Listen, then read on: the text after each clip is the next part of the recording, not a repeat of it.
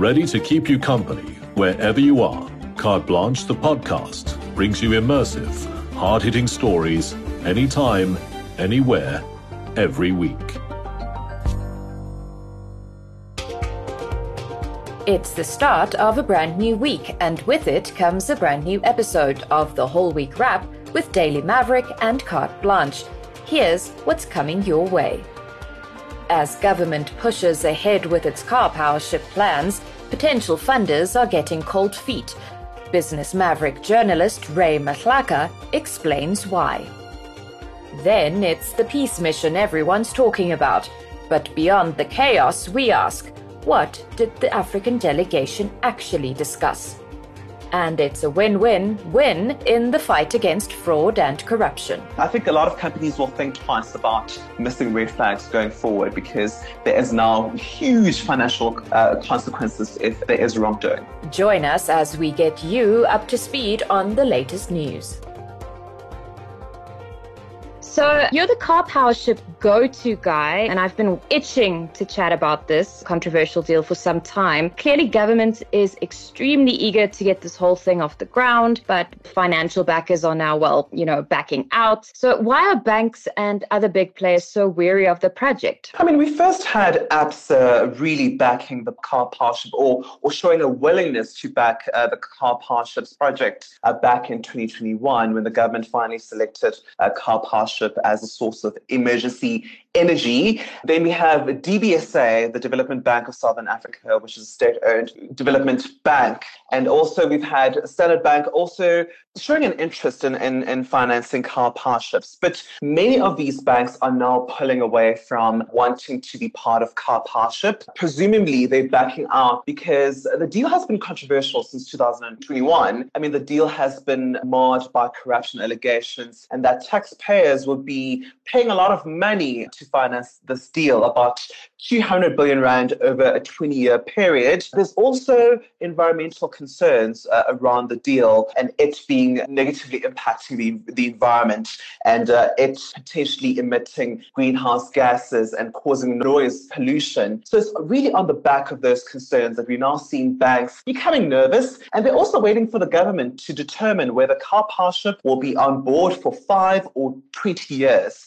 So there's still a lot of outstanding questions around this deal. Does that even make financial sense from a feasibility perspective? I mean, cutting it down to five years, considering the setup costs that go into this? Not for Karpowership. Um, they initially agreed for a 20 year period for, for the contract.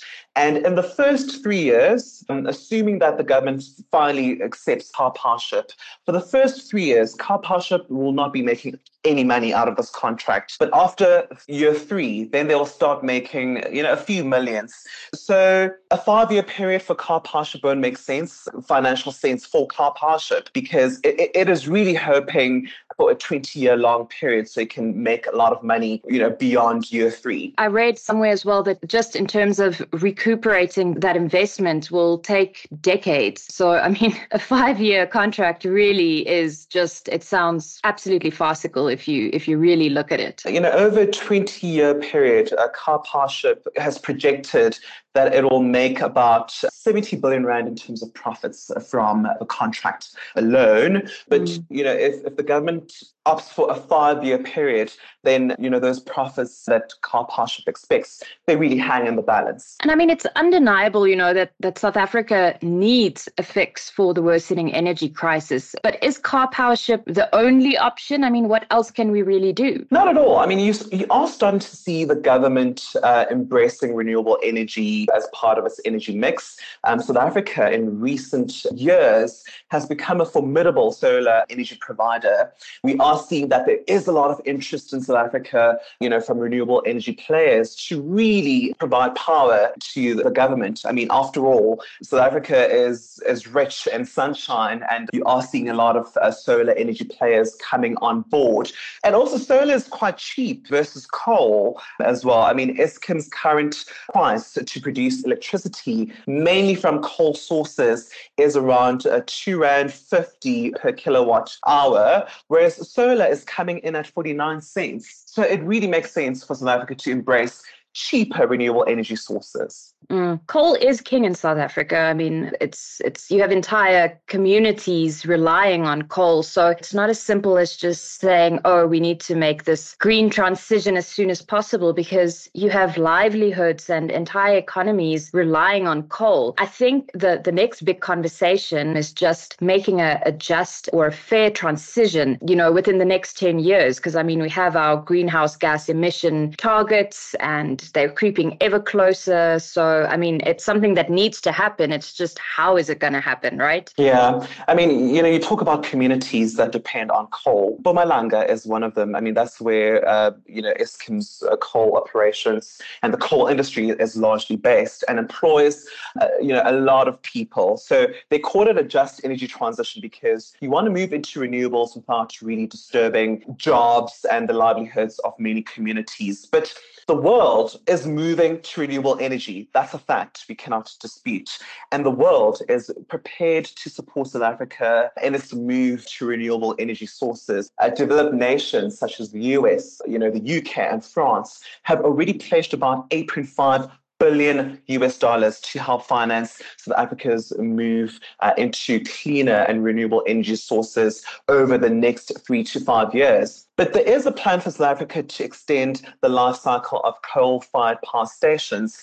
And in doing so, we might breach the the commitments we've made to the world in terms of reducing our greenhouse uh, gas emissions. So this is quite a uh, it's a difficult conversation, you know, Lizanne, to have. Do you balance South Africa's move to renewable energy at the expense of communities i'm bereft of ideas to be honest yeah certainly it's it's something that i, I think we're going to see a lot more of um, in terms of conversations debates and hopefully communities will be drawn into these conversations as well because i mean th- those are the ones that will feel it the most Indeed. I mean, that's, this is why I think the government is really having a tough time to make a decision about moving into renewable energy because there are so many stakeholders involved in the, in the coal supply chain.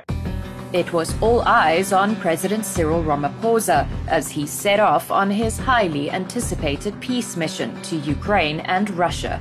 But the focus soon shifted to the plane, carrying 120 security personnel and several journalists as they found themselves trapped on the tarmac at a Polish airport.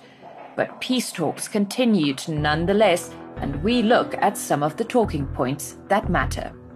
So moving on to our next one, and this is a, another big one. You know, it's been making headlines the whole week, and it's that shambolic peace mission to Ukraine and Russia. By now, it's been analyzed by everyone, you know, and a lot more juicy details will certainly come to light in days to come. But I want us to focus on the discussions that happened between the African delegation and the various heads of state. Um, I understand food security was top of the list. Uh, could you explain why that's such an important issue for Africa within the context of the ongoing war in Ukraine? Yeah, I mean, when the war started early last year, it, it really disturbed, we call them um, supply chains. So the invasion of Russia into Ukraine has led to higher oil and grain prices. And South Africa is not isolated. The world is connected. We import oil and grain, which is further refined into wheat and uh, maize meal as well. So, so the prices of those raw materials really shot up, you know, since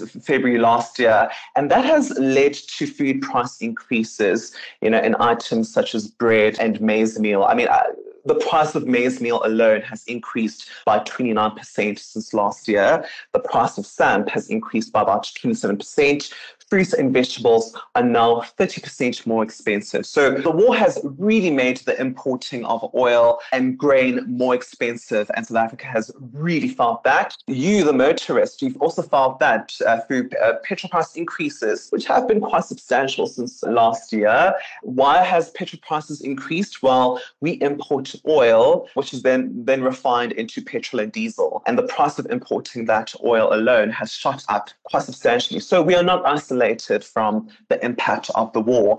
And as food prices increase, that really threatens food security because many households cannot afford food or food is becoming more expensive. So that delegation really was uh, aimed at, you know, ending the war and really relieving food prices and, and easing the food shortages as well. And then just in terms of other topics that may have been discussed, what do you expect to materialize from these conversations that happened? Well, food, I think Lizanne was one of them. But, you know, South Africa's relationship with Russia, I think that was also were part of the, the discussion. You remember in August, South Africa will host the BRICS summit. Vladimir Putin, the president of Russia, is expected to attend the summit in August in South Africa. But the International Criminal Court um, has really placed South Africa in a, in a pickle. We have to arrest Putin when he lands in South Africa or if he lands in South Africa in August. So, so I think part of the fringe discussions was also how, how to handle, um, you know, the BRICS summit and whether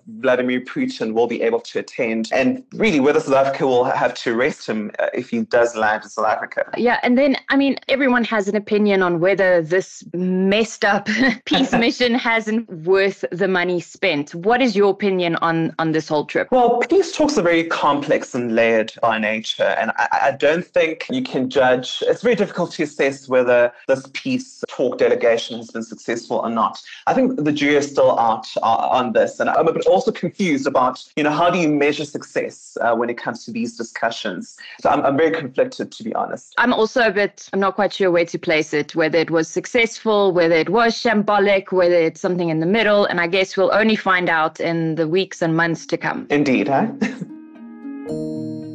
Could new amendments to the Auditing Profession Act change the auditing sector for the better? Ray believes it could.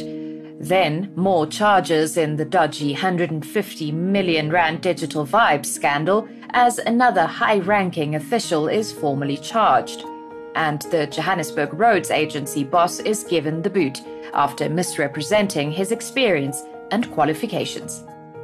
So, on to my favorite part of the show, and it's our green shoots section. And our first story really has such far reaching implications for our country. Last week, government approved amendments to the Auditing Profession Act, which upped the maximum monetary fines for dodgy auditors and auditing firms from 200,000 to a staggering 25 million rands. So tell us why everyone should care about this. Well, over the past few years, we've had many accounting scandals. There was Steinhoff, there was Tongaat Hulett, there was VBS, there was African Bank, and many, many, many others. And in those cases, auditors who are responsible for the financial books of those companies, they dropped the ball. They missed many red flags. And in, in some cases, they, they said the financial statements were kosher, everything was fine. But we know very much that many things were not fine at Steinhoff or Tongaat Hulett and, and many others. Under the previous regime, individual auditors and audit firms could be fined up to 200,000 Rand if they were found guilty of misconduct and if they missed red flags in many of their audit procedures. Now, 200,000 Rand, it was seen as a slap on the wrist uh, kind of fine because many of these audit firms have a lot of money. They could easily pay off 200,000 Rand and move on. But over the past few years, there has been a greater call to really increase those fines to deter misconduct or acts of misconduct. Now the fines have been bumped up to about 2.5 uh, million rand for individual auditors. So that has been designed or made to deter any acts of misconduct because, you know, the consequences would be too large. You know, they come in a, in a, in a financial form. So that's really the, the history with this. Whether we will see lesser acts of misconduct, I think is yet to be seen. The, auditing industry is still processing the implications of increase in such fines. Do you think that this latest amendment could bring the an industry back into line eventually? A lot of people are still debating whether you know such such fines will have a chilling impact uh, uh on the auditing profession, and I think also the unintended consequences is that it might actually deter people from taking up the auditing profession because of the major sanctions if you do make a huge mistake. But I think a lot of companies will think twice about missing red flags going forward because there is now huge financial uh, consequences if there is wrongdoing. I really hope it deters them and actually kind of pushes them to do things the right way again because I mean, the auditing sector certainly hasn't walked away from state no. capture squeaky clean. Not at all. And also, South Africa's auditing standards and auditing industry was ranked quite high many years ago. In fact, we were revered. But um, those auditing scandals have really lowered South Africa's position in terms of auditing standards globally. Mm. And then we have to quickly touch on two other positive developments. Firstly, we're seeing some results from the Digital Vibes tender fraud matter as the Department of Health Communications Director Popo Maja appeared in court on corruption charges. It's alleged he paid two bribes of about 15,000 rands during the bidding process. And then we also saw the fake doctor at the JRA getting the boot after Daily Maverick revealed he allegedly bought his honorary doctorate. So overall, a win for truth truth and justice this week. Indeed. And you know, as journalists or media practitioners, we, we want our work to have impact and lead to change, a change or, or justice. I know Carte Blanche has many moments of its work having impact and change for good. But you know, in South Africa, we don't see justice often come through. We're seeing a lot of, you know, wrongdoers getting away with skullduggery. But it's, it's really nice to see that there are moments of good justice um, happening. And, you know, our work as journalists uh, leading to change such as, you know, in the case of Digital Vibes and the Johannesburg Road, Road Agency, uh, former boss uh, uh, Tapo uh, uh, who faked his qualifications and also forced people to call him doctor when he actually wasn't a doctor. yeah, no, definitely well done on, on exposing that. Thank you. I mean, in Digital Vibes, I mean, only, you know, the former health minister, Zweli Mkhize, has really faced consequences and to see more people actually being held accountable, I think that's a good thing, hey? Definitely. That's what we want. We want accountability and we definitely want more of it. Indeed. Well, thank you so much, Ray. It's been absolutely wonderful chatting to you. I'm so happy we finally got into Karpowership because it's such a, a, hot topic and everyone wants to understand it. So thank you so much. Thank you so much, Ray. Have a lovely week further. You too, Lizanne. And that's a wrap. In case you missed any of our previous chats with Daily Maverick, you can find them all on Carte Blanche, the podcast available on Spotify and all major podcasting platforms.